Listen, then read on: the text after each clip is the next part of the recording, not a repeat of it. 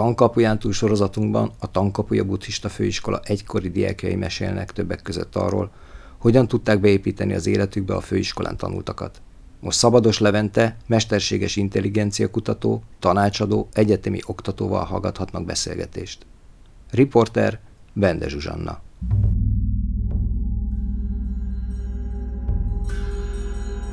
Boldog ki végig jó marad. Portré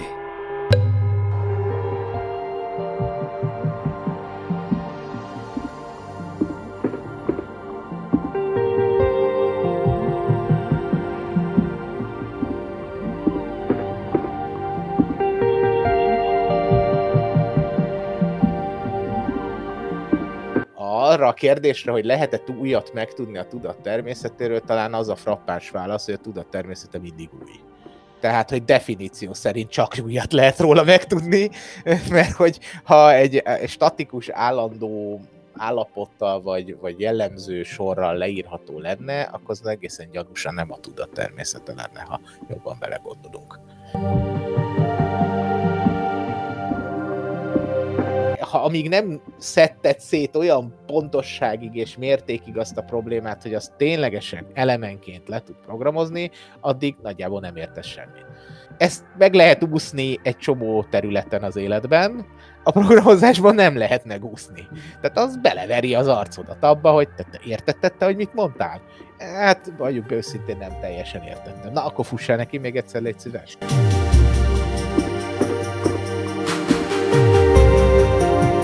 Hogy ahhoz, hogy, hogy jól meg tud mondani, hogy mi a következő epizód, ahhoz meglehetősen jól rá kell érezned arra a struktúrára, ami mozgatja az epizódot. Vagyis, hogy marhára nem tudnád megmondani, mi a mondat folytatása, ha nem értenéd a mondatot. Vagyis, hogy te non-stop a múltat nézed, tehát, hogy no para. Amikor egyébként elmozdulsz és megfogsz egy felét dobott labdát, akkor ha a labda aktuális állapotára reagálnál, akkor büdös életben nem fognád meg. Azért tudod De. megfogni, mert te már bejósoltad, hogy hol lesz a labda, mire Na a te kezed odaér. Na, Na hát akkor igen, akkor meg tudod fogni.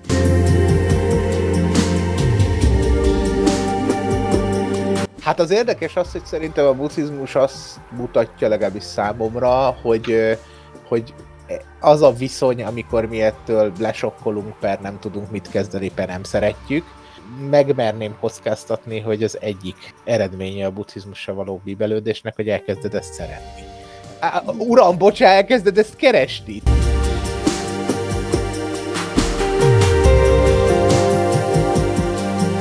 Frank Herbertet idézek, imádkozni fogtok véletlenekért. Nagyon sok szeretettel üdvözlöm Szabados Levente, mesterséges intelligencia kutatót, tanácsadót, több külföldi egyetem oktatóját, professzorát, docensét, startup cég alapítót, buddhista teológust, és még ki tudja, mi mindent lehetne rólad elmondani, de ami miatt most beszélgetünk, az az, hogy a Tankapuja buddhista főiskola volt tanulója is voltál, és ez a sorozat az ő életútjukba próbál betekintést nyerni, illetve nyújtani. Szia Levente! Szia, szia! Köszönöm, hogy itt lehetek. Mi is köszönjük, hogy beszélgethetünk. A riport előtt is beszéltünk egy keveset, és hát sokaknak sok életre is elegendő lenne az a téma mennyiség, amit te nagyon behatóan tanulmányoztál. Ezek között ugye már felsoroltam párat, de van még ilyesmi, hogy tudásleképezés, tudásbázisrendszerekkel való foglalkozás, evolúciós programozás, neurális hálók, modern gépi tanulás, és még hogy mi minden ez majd részben kiderül a beszélgetés során. Amit ezen kívül elárultál, az az, hogy a buddhizmusból a csan buddhizmus áll hozzád a legközelebb, vagy ebben mélyedtél el leginkább, vagy ezt gyakorlod, vagy mindhárom egyszerre majd elmondod. Kélek erről mesélj most először egy kicsit, hogy kitől tanultál, milyen jellegzetességei van ennek a vonalnak, vagy jellegzetességei vannak, és hogy mennyit gyakorolsz, hol tartasz gyakorlásba, ha lehet ilyesmit egyáltalán megállapítani. Hogy ilyesmi. Ez már provokatív kérdésnek minősül. Jó. De ezzel szerintem már rá is tértünk a tárgyra. Lehet-e valahol tartani benne? Magában jó kérdés, jó kérdés. No jó, szóval, hogy én Galamos Péter tanítványa vagyok, ő, az ő vonalát követem, ezt csinálgatom, de alapvetően én tibeti buddhizmussal kezdtem még hű, valamikor 97-ben, ha jól emlékszem, ami annyira már nem ma volt, és aztán, aztán több helyen is tanultam, van egy nagyszerű vietnámi mester, ő is, őtőle is tanultam, tehát sok, sok felé vitt az utam, sok mindenféléket gyakorolgattam. Most leginkább és többnyire ez az eléggé szikár és meglehetősen minimalista csan hozzáállás az, ami közel áll hozzám, vagyis, hogy erős hangsúly a meditáción, azon belül is erős hangsúly az elvonult meditáción, tehát nem is feltétlenül a, hogy is mondjam, hogy, hogy némi stílusos és témába vágó metaforával éljek a tükör folytonos csiszolgatása, vagy a kő folytonos csiszolgatása, az, az annyira nem biztos, hogy tüköré változtatja a dolgokat. Péter nagyon erősen arra helyezte a hangsúlyt, hogy ha, ha csinálod, csinálod, akkor, akkor menj el elvonulni legalább egy hétre, és akkor így tedd, ted rá magad a dolgokat, dolgokra. Tehát ez a Chan hét nevű ilyen klasszikus sportágat szoktam űzni, ami az elvonulsz, nem beszélsz, nem nézel egymásra, nem kommunikálsz, és egy hétig nyomod természetben, tehát, hogy így vagy mész a természetben, vagy meditálsz, és ezt a kettőt lehet kreatívan változtatni, például egyiket a másik után. Uh-huh hogy hol tartok a meditációval, az már önmagában feltételező, hogy lehet benne valahol tartani. Szerintem csan szempontból ez egy kicsit problémás gondolat. Maradjunk annyiban, hogy tartalmasan szórakozom, illetve hát én a meditációt egy szabadságélmény felől fognám meg, és a szabadságnak azért nincsenek könnyen felismerhető határai. Lehet-e még szabadabbnak lenni? Én abban hiszek, hogy igen. Uh-huh. Azért mégis, hogy, hogy mondjam, tehát egy, egy olyanhoz képest, aki, aki még csak most kezd el, kezd el koncentrálni például, amikor azt se tudjuk még, hogy gondolatokat is alig tudjuk megkülönböztetni egymástól, vagy hogy nem figyelünk fel rá azt, hogy, hogy, hogy mennyi ítélkezés van például a gondolatokban. Ehhez képest azért lehet tartani valahol, tehát valahol nem, tehát hogy Hát talán ez egy érdekes kérdés. Valóban azt hiszem, hogy, hogy, hogy azért mindenképpen érdemes az alapokat jól lefektetni, tehát abban mélyen hiszek én is, hogy azért, tehát végül is mondhatni, hogy a buddhizmus egy nagyon komplikált dísz a légzésfigyelés fölött. Ez Igen. persze megint csak egy provokatív kijelentés, de hát végül is ezért az alapja mindenképp valami meditatív praxis. Nekem a buddhizmus az egy csinálás. Az nem egy álláspont, vagy filozófia, vagy, vagy valamiféle ilyen intellektuális hogy mondjam, elem. Vannak ilyen elemei, de a lényege egy csinálás. Na most ez a csinálás, ez persze ott kezdődik, hogy lecsücsülsz a fenekedre, és hát a, az orrod elő, a szó szerint orrod előtt, illetve orrodban lévő tárgyal, vagyis a légzéssel foglalatoskodsz egy kicsit. E, ezt mindenképpen azt gondolom, hogy egy, egy, egy alapvető pont, bár hozzáteszem, hogy, hogy azért nekem az a meglátásom, hogy egy bizonyos szint és pont után a, a, mm, a rettenetesen analitikus továbboncolása a, a saját intellektuális működésnek az, az, az korlátos, vagyis, hogy van pont, amikor ezeket inkább átvágni kell, mint bibelődni velük, de ez már szerintem talán egy későbbi élmény az ember életében. Jó, erre majd kitérünk ezzel kapcsolatban, van kérdésem feléd, de most még egy kicsit a Galambos Péterre, Péterről, aki a, a, nem az első, azt mondod, mestered volt, de nemrég ő meghalt, elég fiatalon. Mi is készítettünk vele egyébként a rádióba egy interjút. Ugye róla tudni, hogy hosszú évekig barlanglakóként élt Tibetben, és hogy igen, igen. vándorló joginak tartotta ő, ő is magát, meg hát az is volt, ugye, és amiből azért elég kevés van. Tehát, hogy Magyarországon nem tudom, hogy biztos hát igen. van még, de hogy mintha ő tényleg valahogy ez nagyon a lényegét nél ragadta volna meg ezt az egészet, és a létforgatagtól való eltávolodást elég fontosnak ítélte meg. Hát igen, ő, hogy is mondjam, azt mondanám, hogy a nem vacakol típusú ember volt, tehát ha csinálta, csinálta. Ezt tudta egészen extrém szintig vinni, tehát a szabadságvágya nem ismert határokat, és ez, hát jó, őszintén szóval nekem ez a kapcsolódási pontom Péterrel. Ez a fajta tényleg abszolút szabadságvágy, és tényleg az a fajta közvetlen erő, ami egyrészt én rettenetesen tisztelem ezt a mozdulatot, másrészt meg hát magam is igyekszem a magam szűkösebb keretei között, de azért ezt, ezt követni, mert, mert igen, nekem ezt mondja ez a történet, hogy ha átvágod, átvágod, ha csinálod, csinálod. Most akkor döntsük el, hogy mi van. Úgyhogy... Hát igen, de, de, de valahogy az ember azt érzi, hogy hozzá képes, vagyis hát ehhez a, az átvágás, vagy ehhez a lépéshez képest azért mintha minden más olyan vacakolásnak tűnne, vagy egy ilyen... Abszolút, abszolút, nem? abszolút. Tehát a léc mindenképp fel van téve, ha ez a kérdés, de hát a léc az, az mint egy ad abszurdum van tolva, és ez szerintem jó, és nekem inspiráló. Bár azt hiszem, hogy legalábbis a, a, ő nagyon azon a nézetem volt, és ezt én mélységesen átvettem, hogy nem is biztos, tehát még, még az ahhoz való ragaszkodás, hogy formailag hogy néz ki a, a, a dolgok átvágása, még az is egy picit luxus. Vagyis, hogy amikor az ember átvágásra adja a fejét, akkor vágja, mint a répát. Egyébként meg, mm, hát hogy is mondjam, el vagyunk, el vagyunk, ahogy szokta volt mondani. Igen, el vagyunk, el vagyunk. Pontosan erre akartam kiegyezni én is a kérdést, hogy Na, hát szóval, hogy, hogy, hogy szokatlan. Nem tudom, voltak tanítványai egyébként, akik követték ezt a vándorló jogi életformát? Ő, ő nagyon inkább azt hangsúlyozta, hogy nekünk az való, hogy, hogy elvonulásokat csináljunk minél mélyebben és minél tovább. Voltak, akik utaztak vele, abszolút. Egy rövidebb, hosszabb időszakokig elmentek, utaztak vele ezt a mozgó, sosem megálló életmódot egy picikét követték, de nem évekig, hanem mondjuk inkább hónapok nagyságrendjében. Bár nagyon az volt a hangsúly tényleg, hogy hogy maga az egyik fő eszköz az az, hogy megteremted azt a körülményt, hogy akkor bele, bele tudj menni. Ilyen szempontból az is érdekes, hogy a barlang is egy körülmény. Nem önmagában valami, hogy mondjam, üdvös történet, mert hát az egy barlang.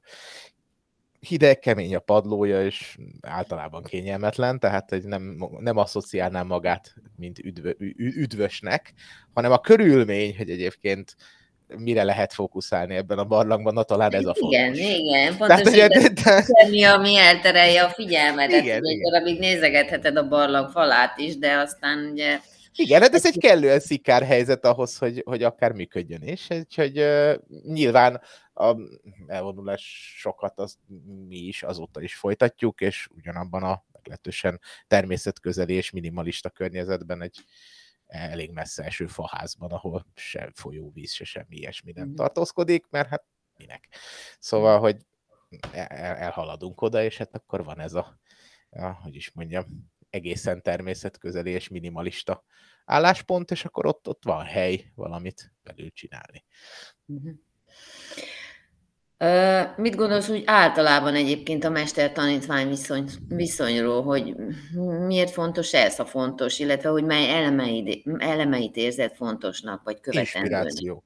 Inspiráció, abszolút. Inspiráció, egyfajta belső bizalom, nem feltétlenül egy személyben, vagy a személy, mm, hogy mondjam, szórakozott és mókás tulajdonságaiban, mert persze szórakozott és mókás, de hogy mondjam, nem mássá kell válnunk, mert a másik a másik, én meg én vagyok. Úgyhogy ezt ilyen szempontból inkább azt látom, hogy egy, egy, egy, egy valamiféle belső támasz arra, hogy, hogy mit lehet elérni, meg egy inspiráció arra, hogy talán hogyan, innentől kezdve meg magának kell az embernek megoldani. Szóval, hogy ez, ez... egyébként Péter is nagyon ezen az állásponton volt, hogy ez az ajtót magadnak nyitott ki, lehet ajtókról beszélgetni sokat, de hát az nem egy az ajtók kinyitásával, úgyhogy tessék kérem oda fáradni, aztán hajrá. Ö, tehát ö, helyettünk nem csinál semmit egy mester se, ezt szögezzük le elég erősen. Pedig milyen jó lenne. Igen, kényelmes lenne, ez kétségtelen, hát hogy pirulában fogyasztani a szabadságot, az, az egy jó, jó gondolatnak tűnik elsőre, ám nem túljárató. A tanulás, a tudás, a fejlődés eléggé központi helyet foglal az életedben. Mit gondolsz, a megvilágosodás az egy tanulási, fejlődési folyamat? Nem hinném. Nem hinném. Azt gondolom, hogy vannak olyan aspektusai az elmeműködésünknek, mhm. amik meglehetősen szükségesek.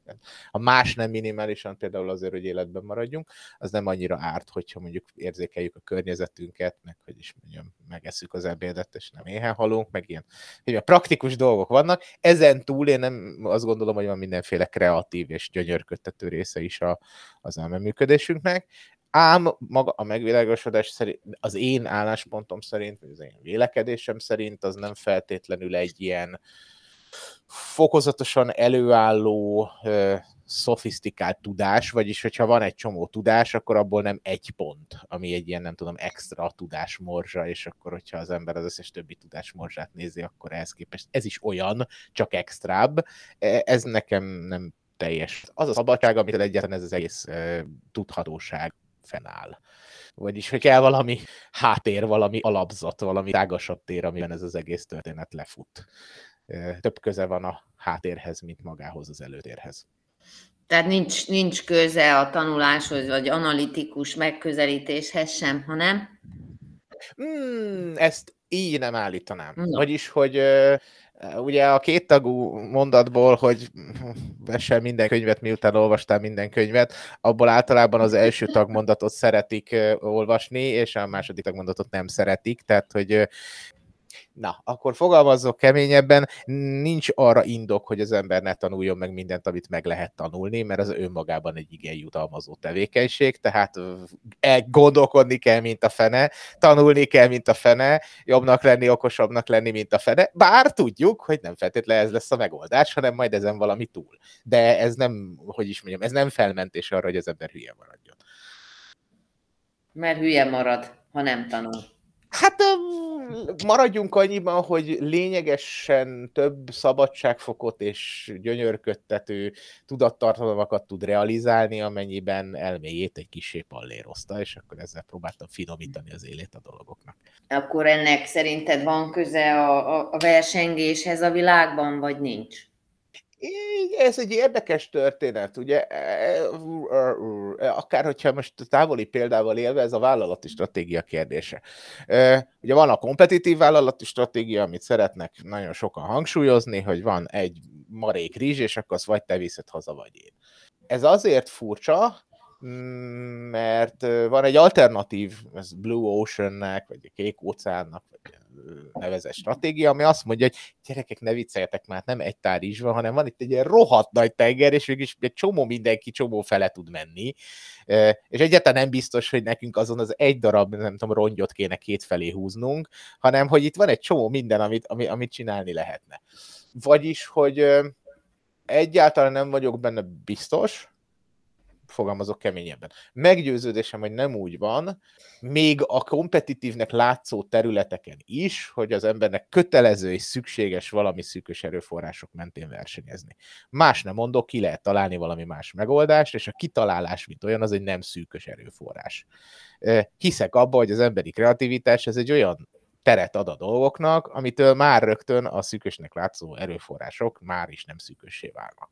Vagyis, hogy van ott szabadság. Na most, ha van ott szabadság, akkor már rögtön egy kicsit másként néz ki ez a dolog, hogy ha, ha én okosodok per, csinálom a, fej, a, a kis dolgaimat, amitől úgy érzem fejlődök, egyrésztről biztos, hogy ez összehasonlítandó -e másokéval, vagyis hogy kell-e valami, nem tudom, van az egy darab mérce, és akkor azon valakinek elő kell állni, valaki, valakinek meg hátul. Ez már rögtön nem szükséges, hogyha azt látjuk, hogy valami nagyobb térben mászkálunk, és nem biztos, hogy mindenki ugyanarra. Egyrésztről. Másrésztről meg azt gondolnám, hogy számomra legalábbis van a versengésnek egy nagyon fontos aspektusa, a magammal való versengés, meg a korlátaimmal való versengés. Az egyetlen dolog, amit igazán komolyan tudok venni. Vagyis, hogy ha van egy, van egy mérce, akkor tedd föl magadnak, aztán ugord át, aztán, hogyha már arra jársz, akkor tedd följebb de nem azért, mert ez jobb szeretnél lenni másoknak, mert mások meg máshol mennek, és más mércéket pakolnak maguknak, és mással szórakoztatják magukat, amihez közöm nincs. Nekem leginkább és többnyire a saját mércémmel való mérés a, a, a fontos, ami egyébként szerintem egy eléggé fejlesztő, és más nem mondjak szórakoztató tevékenység. Nem mondom, hogy feltétlenül könnyű, de hát kimondta, hogy a szórakozás mindig könnyű. Különben is, hogyha valakinek ilyen jellegű problémái vannak, hogy túl kicsi vagy túl nagy, akkor valószínű, hogy ez a tudatlanságából fakad, nem igaz? Hát őszintén szóval mindig vannak valamilyen adottságok, amik mentén az ember, tehát hogy, hogy, hogy mondjam, valamiből elindulunk, valamilyen ponton találjuk magunkat. Tehát a sztori egyszer csak valahonnan indul, és akkor a valahonnan indulhoz képest lépünk meg ezt, meg azt, meg amazt. Tehát hogy ez persze nem egy ilyen absztrakt térben mindenki ugyanazzal az betűkészlettel indul ebben a dologban, egyáltalán nem, hanem jól láthatóan valamilyen kezdőpontról rugaszkodunk el, és akkor semmi gond, hát onnan, onnan lehet tovább menni. A tudat, ugye, nagyon sokat foglalkozol ezzel, és sőt, valahol valamelyik interjútban azt mondod, hogy a tudat a legfőbb kutatási területed. Csak így egy huszárvágással tételezzük fel, hogy mindenki érti, tudja a rádióhallgatók közül is, hogy mit mondott, vagy mit gondolt a butha a tudat természetéről. Sikerült-e neked valami újat megtudnod? Vagy megtapasztalnod a tudat természetéről, amit érdemesnek találsz megosztani a rádióhallgatókkal?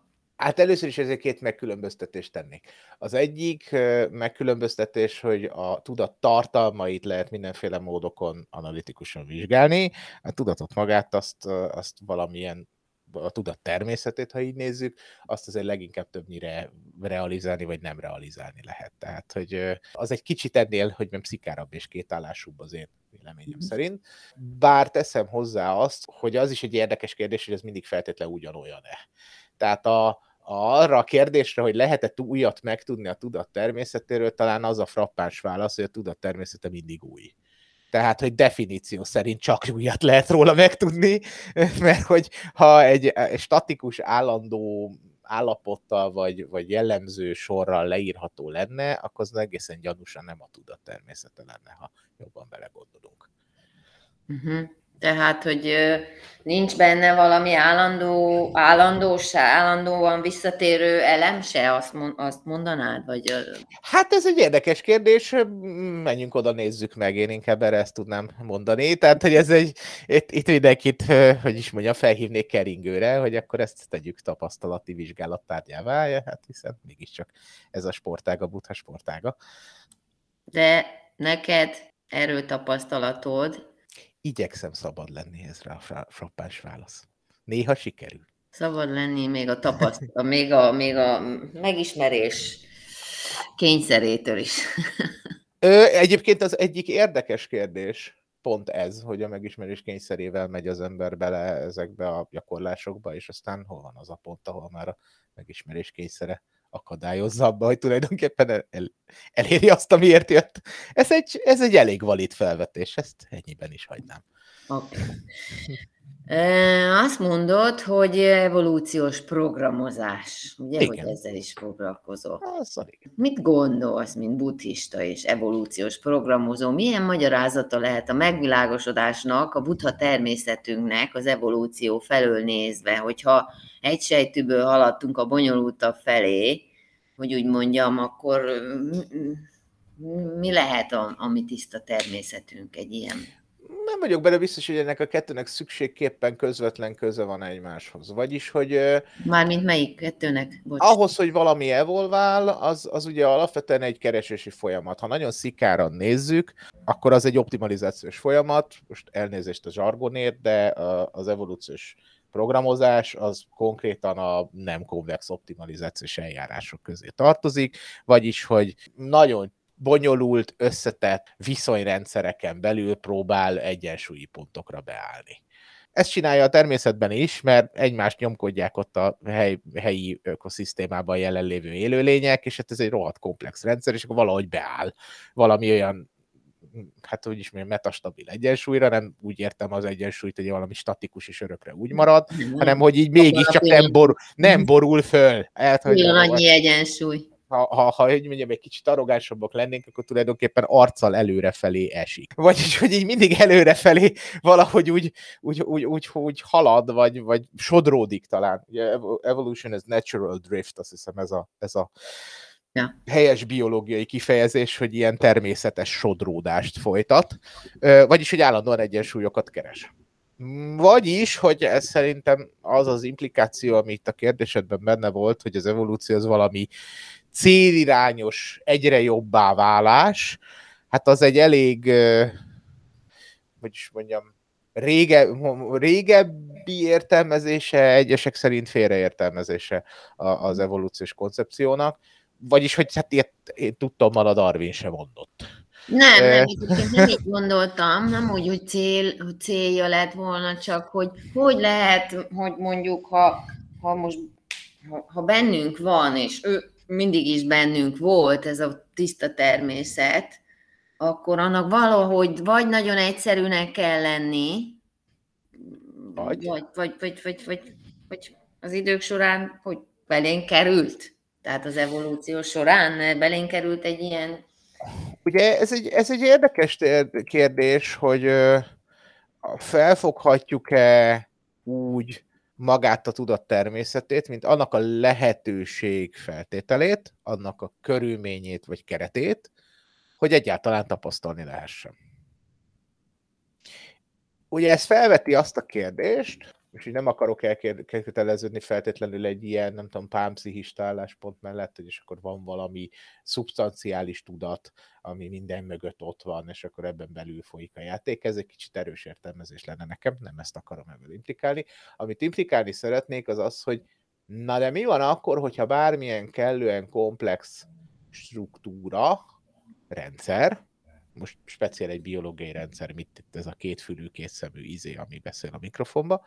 Kellően komplex rendszer esetén a dolgok természetéből adódóan aktuálisabbá per kifejeződőbbé válik valami, amit tudat természetének hívunk jobb, jobb hiány, mert jobb ötletünk nincs, hogy hogy hívjuk, ami egyébként a tapasztalás lehetőség feltételét nyújtja. Na hát ezzel gondolom, hogy kellőképpen körülírtam a dolgot az, hogy senki ne kövessen a, a hallgatók közül, de hogy talán úgy lehetne ezt egy, egy egyszerűbben megfogalmazni, hogy érdekes felvetés az, hogy bármilyen kellően komplex struktúra már elkezd szubjektíve, egyre szubjektívebben, ezzel párhuzamosan egyre nagyobb szabadságfokkal működni. Hát, vagy képzelt szabadságfokkal, nem? Ja, abszolút, abszolút. Hát most ez, ez egy, egy fizikai, tehát hogy mondjam, hogyha a fizikus barátaimmal beszélgetnék, akkor, akkor ott azért keményebb csattanások lennének azon, hogy, hogy itt egyáltalán mennyire determináltak ezek a kérdések. Bár azt hiszem, hogy vannak jó érvek arra, hogy tökéletesen determinált rendszereket nem tudunk úgy elképzelni, hogy azok működőképesek legyenek, és ilyen univerzumszerű izéket hozzanak létre. Tehát annélkül, hogy én fizikus lennék, és ezt tényleg rábízom azokra a szakemberekre, akik ilyen tisztelek, nekem a naív álláspontom az az, hogy tökéletesen zárt és tökéletesen determinált rendszert nem hiszem, hogy fogunk találni. Ha pedig így van, akkor ott van valamiféle lappangó szabadságfok, és hát igazság szerint csak az a kérdés, hogy ez sűrűbben vagy ritkábban van jelen, ha éppen ritkábban van jelen, akkor marha nehéz észrevenni. Ha meg sűrűbben, akkor meg, akkor meg egész könnyű, de hogy valamilyen ilyesmi, ilyesmi gondolat az, ami mhm. engem foglalkoztat, hogy tulajdonképpen hát ha így tetszik, akkor végül is egy ilyen besűrűsödése a szabadságnak az, hogyha az ember ezt már elkezdi tapasztalni. Uh-huh. Tehát, mint mondod, az evolúciósan determinált, úgyhogy mi magunk sem lehetünk valahogy azok, nem? Tehát...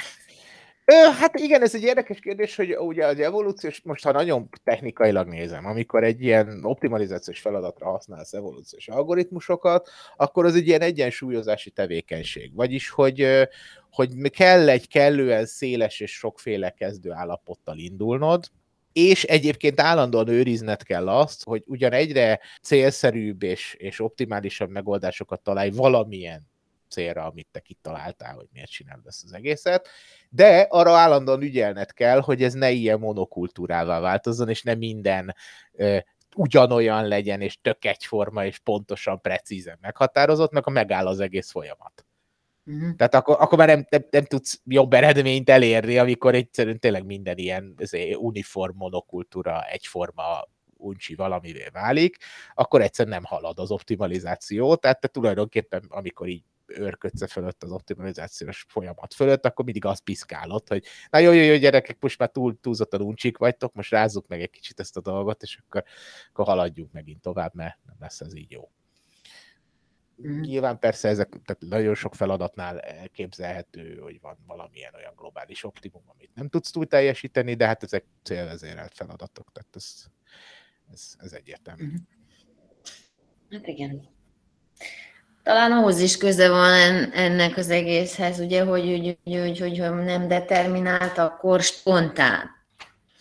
És hogy az jutott eszembe, hogy vajon hogy a szokás minták megtörése ugye valahol egy ilyen cél, vagyis hát, hogy, hogy ez a lényege, úgy a buddhizmusnak az egyik lényege, és hogy, hogy, hogy vajon vannak-e olyan programok, vagy fáradoznak-e mostanában a természetes intelligenciával foglalkozó szakemberek, hogy a spontaneitást valahogy be tudják hozni ezekbe a, ezekbe a Hát ez egy érdekes kérdés. Ugye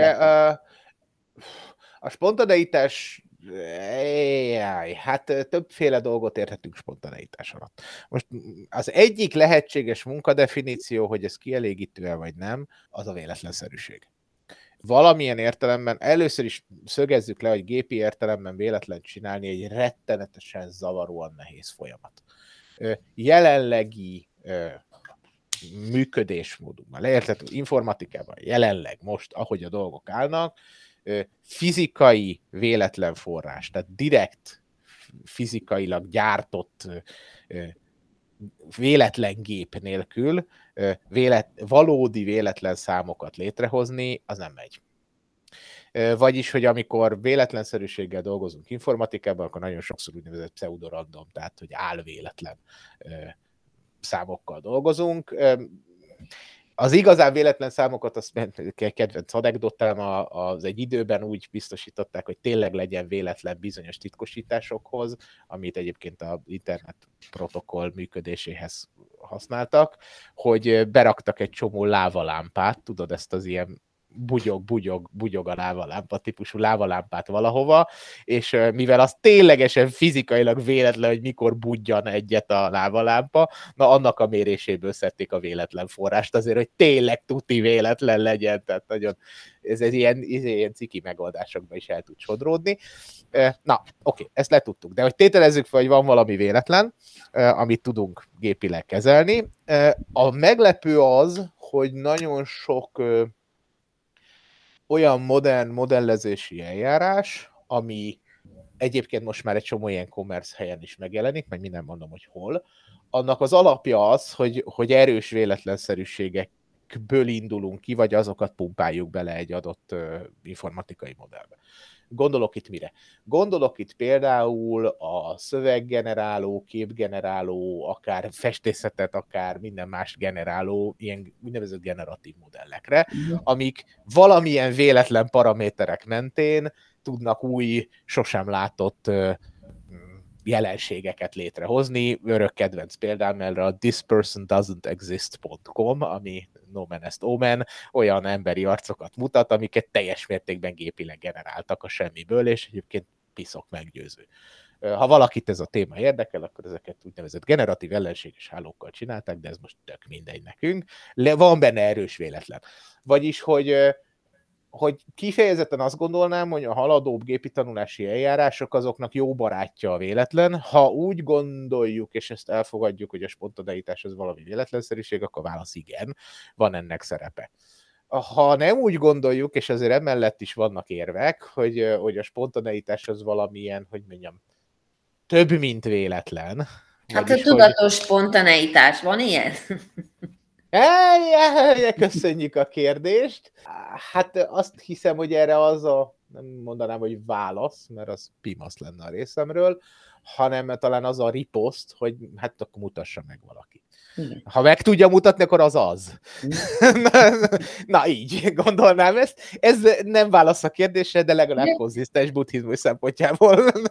nem, nem, nem, csak e- engem, meg, megmondom őszintén, engem nagyon foglalkoztat ez a spontaneitás, és még fiatalabb koromban odáig is elmentem, ugye, hogyha meg, hogy, ha meghatározott minden, ha ebből nem lehet kilépni, akkor akkor most nyilván, hogy itt sétálok az utcán, az nincs belekalkulálva, hogy most elkezdek teljes erőből futni, csak úgy spontán.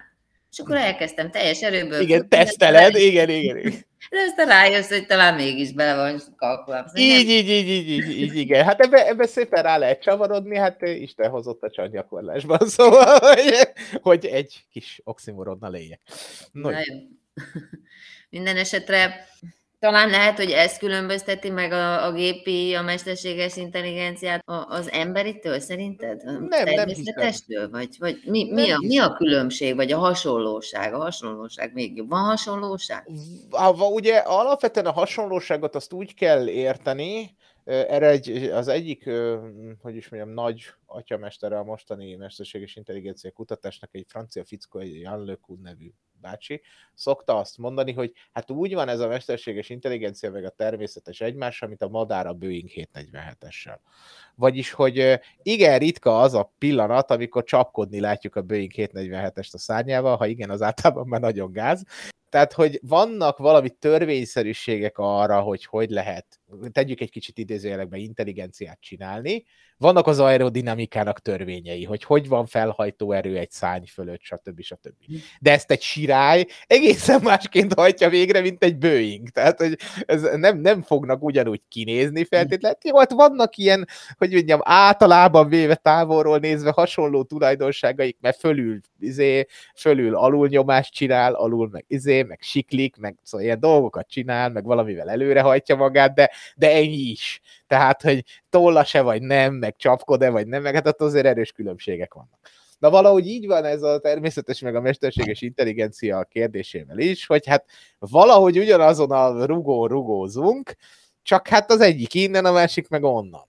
Illetve ami miatt ez talán érdekes, hogy ha megnézed, akkor ahhoz, hogy repülőgépet tudjunk csinálni, ahhoz fel kellett valamit tárni azokból a szabályokból, amik a sirály mögött vannak. Mhm. Tehát azok a gépek, amik sirályt akartak szó szerint csinálni, tehát tényleg emlékszel a naív ilyen próbálkozásokra, hogy ilyen csapkodó gépet Igen. csinálnak, és akkor az majd ugyanúgy felszáll, meg hát nem szállt föl.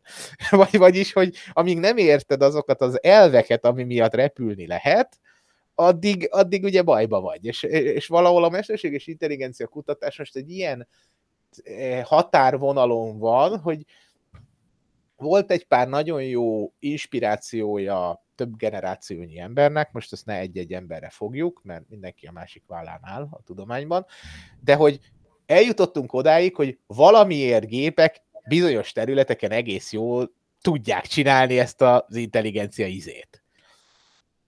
Azt is értjük, hogy valószínűleg valami hasonló elméle, elvek mentén csinálják, mint ahogy mi de hogy egész exaktul ezek az elvek micsodák, vagyis hogy valaki leírná, mint az aerodinamikát, hogy mik az elvei, na itt még nem tartunk, és az érdekes kutatás ebben szerintem pont ez.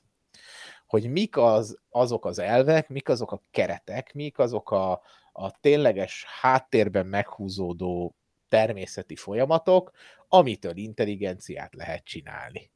Na, ezen rugózik mindenki, meglepő módon most előbb tudtunk felszállni, és utána próbáljuk megérteni, hogy mitől szálltunk föl. Zavaró, zavaró. Egyébként én ugye elég sokat tanítok, és, és, és el kell mondjam a hallgatóknak, hogy hát kedves hölgyek és urak, most mondhatnám azt, hogy értjük, de inkább azt mondom, hogy értegetjük. Tehát, hogy egyes elemeit értegetjük, hogy mitől működik ez a cucc, más elemeiben meg, ha valakinek van egy ötlet, az azonnal szóljon, meg kapunk érte kitüntetést. Hogy csak milyen veszélyt jelent az emberiség a mesterséges intelligenciára nézve? Nem fordítva? Nem fordítva. Nem fordítva? Ez már túl elcsépelt kérdés. túl elcsépelt. Jó, ez teljesen tetszik. Ez, ebből a szögből még nem ültünk ezen a lovon. Nézd, alapvetően azért egy kicsit érdemes gyakorlati kontextusba helyezni ezt. Vagyis, hogy úgy érzed é, hogy amikor előveszed a mobiltelefonodat, és megpróbáld megnézni, hogy a spár mikor van nyitva, ami egy nem túlzottan bonyolult dolog ott a Börzsöny utcánál, hogy ezt az ember kiderítse, de mondjuk tegyük, tegyük fel a telefonszámát, telefonját használja erre, akkor egyébként mellesleg egy rakás annó mesterséges intelligenciának tekintett technológiát használsz. Más nem mondok, minimum webkeresőt. Vagyis, hogy beírod a Google-ba. Vagyis, hogy ott valaki egyébként a lehetséges válaszok végtelen ronda nagy köréből kiválasztotta neked a Börzsöny utcai spárt, és odaadta neki a nyitvatartását, ami egy, egy information retrievalnek nevezett tevékenység, vagyis hogy a létező rengeteg feldolgozott információ közül pont azt adta oda, amitől te egyébként elégedett leszel, és észreveszed, hogy még jut neked szendvics.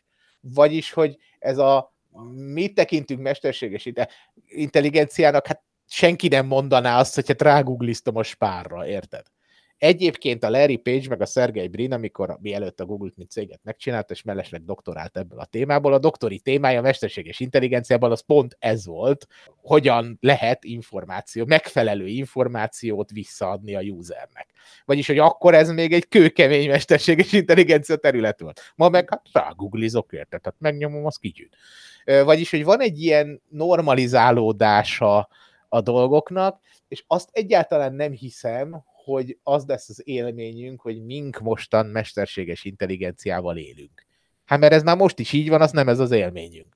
Az az élményünk, hogy egész jól működik a telefonunk. Lehet, hogy majd lesz ehhez képest olyan élményünk is, hogy egyébként a hűtő is már egész intelligens, az mindig azt a joghurtot rendeli, ami éppen elfogyott.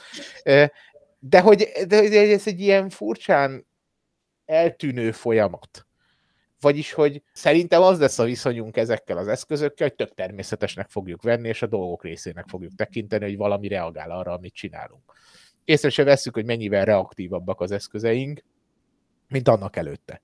Ha megnézed, amit mi most autónak hívunk, dolgozom egyébként egy, egy autóipari beszállítónak, pont a fedélzeti komputereket csinálják, azon belül is minőségbiztosítani kell dolgokat, mert nem árt, hogyha tényleg működik is valami ha megnézel most egy autónak nevezett tárgyat, akkor ez az autónak nevezett tárgy, ez lényegesen interaktívabb, mint egy Ford T modell. Na persze. Sokkal több mindent mond neked, sokkal több interakció, sokkal több információ jön, megy köztedés az autók között. Adott esetben, mikor satúfékezel, akkor nem azonnal beleállsz a talajba, hanem mondjuk az ABS egy kicsit visszanyom annyira, visszapumpál a féken, hogy ne veszítsd el a fék teljesítményt, követi a sávot, csinál ezt, azt, pittyek, hogy vidd be a szervizbe, mert már megint nincs olajnyomás, és így tovább. Tehát, hogy, hogy valahogy ez a folyamat, hogy egyre intelligensebbé, vagy reaktívabbá tegyük, mondjuk így, reaktívabbá tesszük a környezetünket, az azt is fogja okozni, hogy nem fogjuk feltétlenül észrevenni, hogy most itt valami mesterséges intelligenciával szórakoztatjuk magunkat, vagy dolgozunk, vagy élünk együtt. Vagyis, hogy úgy nem érzem, hogy lesz ez a pillanat, amikor nem tudom, a Star Wars robotos leülünk, és akkor így reflektálunk rá, hogy te most itt te egy Asimovi értelemben intelligencia, hagyjál már hülyesége, adjál joghurtot, hát érted, azért majd hűtő rendel meg, azt csináld. Vagyis, hogy sose becsüljük alá a pragmatikus hajtóerejét ezeknek a dolgoknak. Hát igen, meg attól függ, hogy milyen viszonyt alakít ki az ember velük, hiszen amiről beszélsz, az ember és ember között is van ilyen viszony. Ne sokat szövegeljé, ad ide a joghurt. Abszolút, abszolút, abszolút. Hát, hogy ez lehet, hogy viszonyulás kérdése is egy kicsit. Mindenképpen, meg hát azért azt lássuk, hogy a jobb metafora a jelenleg a mesterséges intelligenciára a kalapács, mint a robot. Vagyis, hogy sokkal célorientáltabb, sokkal szűkebb mozgásterű, mint amit azt feltételezünk. Tehát az autonómiának egy lényegesen maximálisan alacsonyabb fokán áll. Na most a kalapács az egy olyan történet, ahol nem azt kell nézni, hogy a kalapács mit csinál, mert a kalapács nem csinál semmit. A kalapácsot fog egy kéz, és ez a kéz csinál vele valamit. Ha valamitől meg lehet ebben a témában ijedni, azok a kezek, akik kalapácsokat fogdosnak. Mert azok néha szögeket vernek be vele, néha meg egymás fejét. És itt, hogy is mondjam, az egyszemélyi felelősség a kalapácsot fogókon. Hát azért voltak már a történelem során géprombolók, ugye? Abszolút nem volt egy túlzottan sikeres sport. Nem volt túlzottan, nem. Tanulhat-e szerinted valamit az ember a gépektől? Abszolút, abszolút. Sőt, én, én azért szeretem ezt a sportágat, mert, mert ez történik. Vagyis annak van egy gyönyörű bája, hogy mondjuk példaként valamilyen feladatot szeretnél megoldani, és keresel egy optimumot, akár evolúciós eszközökkel, akár neurálisakat, tök mindegy, az a mennyiségű kiskapu, leegyszerűsítés, már-már azt mondanám, hogy hekkelés, ami, ami kijön egy ilyen rendszerből, tényleg mindig a legtriviálisabb megoldást keresi. És hogyha nem gondoltál arra, hogy ja, bocsát, azt nem fogalmaztam meg, hogy de még azt is még, tehát stb. Iszonyatosan reflektívnek kell lenni ahhoz, hogy ne valami totális hülyeség jöjjön ki belőle. Na most ez már önmagában nagyon ébren tartja az embert, mert hát persze meg is sikerült valamit ami semmire nem jó, mennyit dolgoztam vele. Na, hát akkor jobb lenne, ha figyelnék, hogy mit is gondoltam pontosan. Mit is gondoltam pontosan? Hát azt gondoltam pontosan, hát tudta a fene, hogy ezt kéne gondolni. Na, akkor nézzük meg még egyszer. Tehát nagyon reflektívé tesz ez a fajta meló. Ez az egyik minimum. Tehát egyszerűséget, mondjuk egyszerűségre tanítni? Vagy... Pontosabb és reflektáltabb. Tehát nagyon erős, ez egy kognitív munka. Na, magyarul általában programozóknak ez egy, ez egy életfeladata, hogy ők azzal dolgoznak, hogy reflektálnak. Uh-huh. Uh-huh. Vagyis, hogy van egy problémájuk, és azt a szokásosnál és a kényelmesnél lényegesen precízebben kell végig gondolni, mert egy rettentő hülye gépnek beszélnek ha amíg nem szedted szét olyan pontosságig és mértékig azt a problémát, hogy azt ténylegesen elemenként le tud programozni, addig nagyjából nem értesz semmit. Ezt meg lehet úszni egy csomó területen az életben, a programozásban nem lehet megúszni. Mm. Tehát az beleveri az arcodat abba, hogy te, te értetted te, hogy mit mondtál?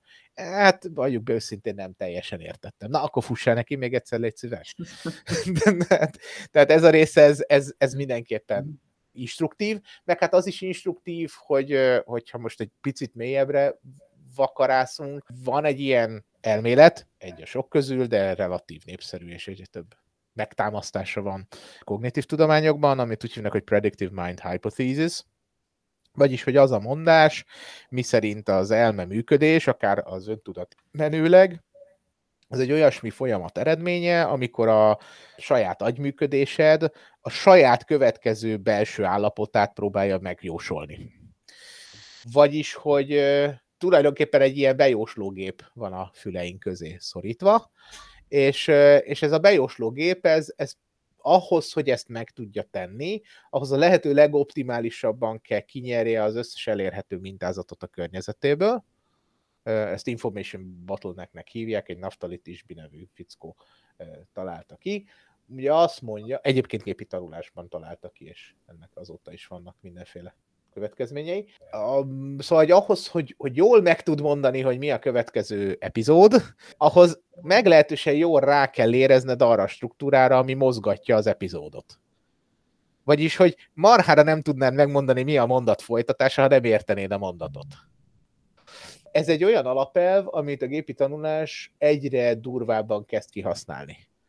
Vagyis, hogy lehetséges, hogy ez például egy olyan elv, ami közös abban, amit mi csinálunk, itten a kis agyunkkal, meg amit mondjuk egy gépi tanuló algoritmus csinál a maga módján, mert például nyelvi modelleket, tehát írott nyelvet modellező gépi tanulási modelleket, azokat konkrétan úgy tanítasz, hogy, hogy ilyen barkóba feladatot adsz neki, kitakarod a mondat egyes részeit, és kiket találja, hogy mi van ott amihez szükséges, hogy előbb-utóbb megértse, hogy mi a francot jelent a mondat, mert különben nem tudja kitalálni, hogy mi hiányzik belőle.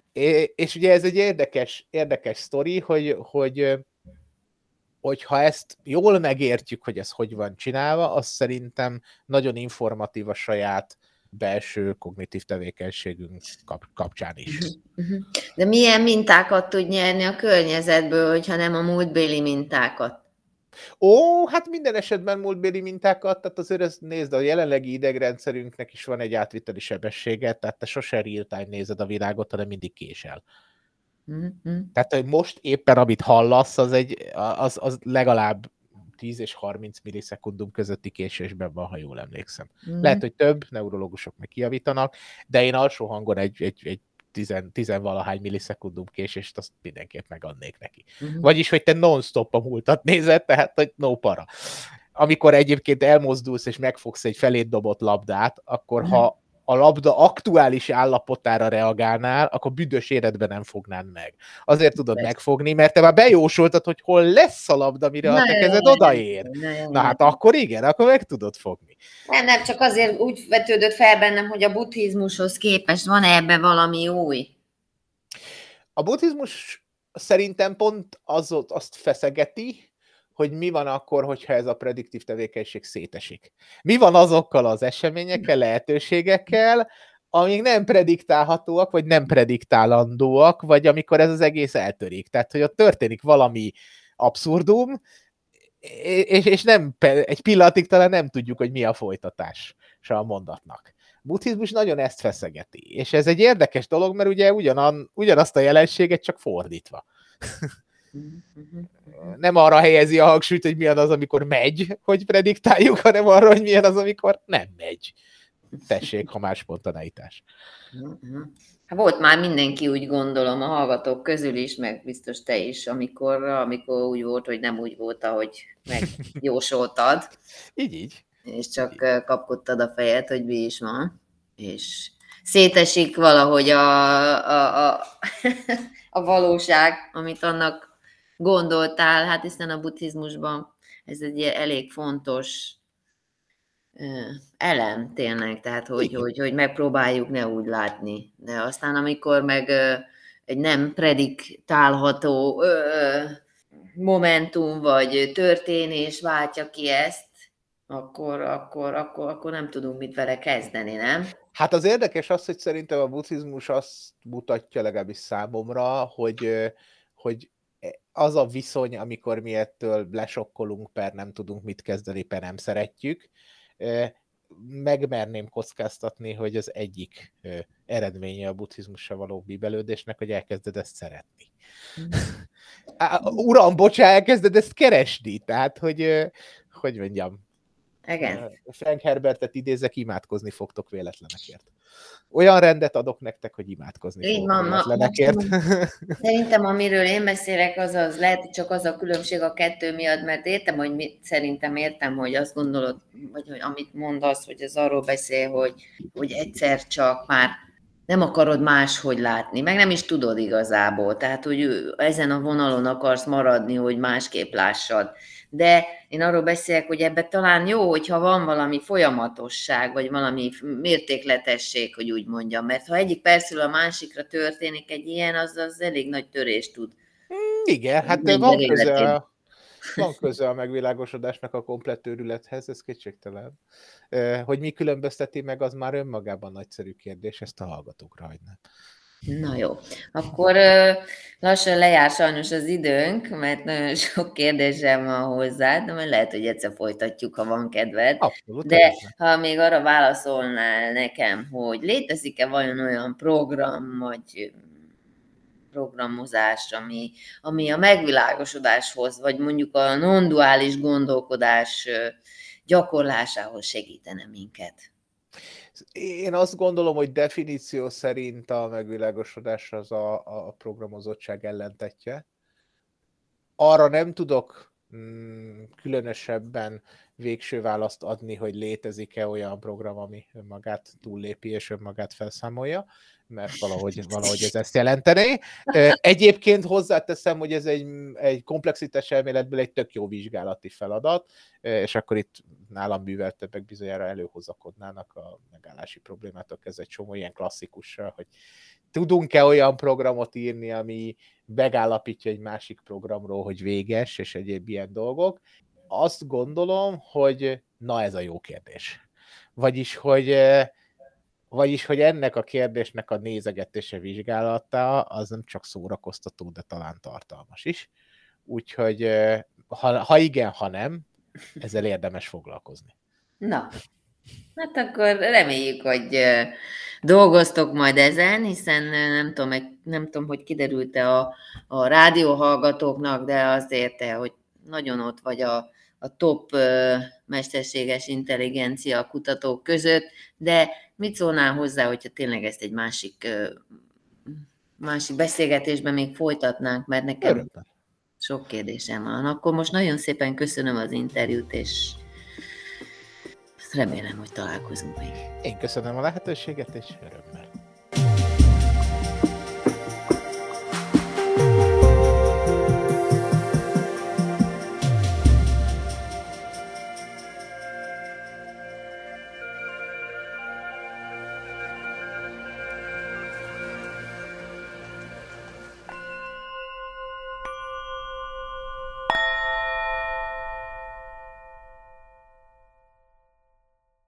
Beszélgetést hallhattak Szabados Leventével. Készítette Werner Zsuzsanna. Köszönjük, hogy minket hallgatnak.